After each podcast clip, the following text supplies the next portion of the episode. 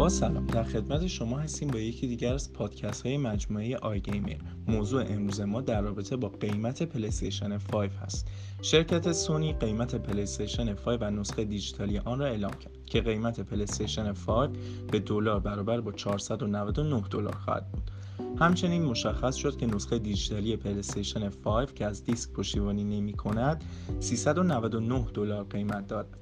به این ترتیب قیمت پلیستیشن 5 به تومان با احتساب دلار 28 تا 30 هزار تومان حدود 14 میلیون تا 18 میلیون است. این در حالی است که تا پیش از این گمان زنی های زیادی در رابطه با قیمت پلیستیشن 5 وجود داشت طبق اعلام سونی زمان عرضه پلیستیشن 5 در کشورهای ایالات متحده، کانادا، مکزیک، استرالیا، نیوزلند و کره جنوبی در تاریخ 22 آبان 1399 و در سراسر جهان در تاریخ 29 آبان 1399 خواهد بود.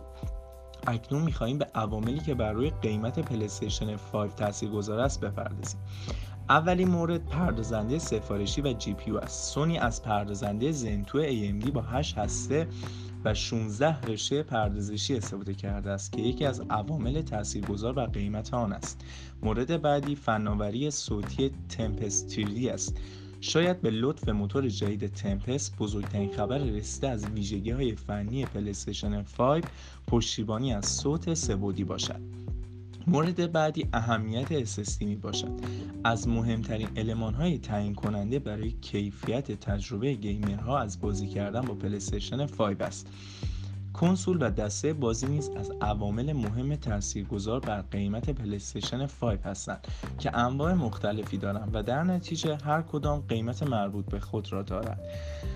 باز هم ممنونم که با ما همراه بودین. خدا نگهدار.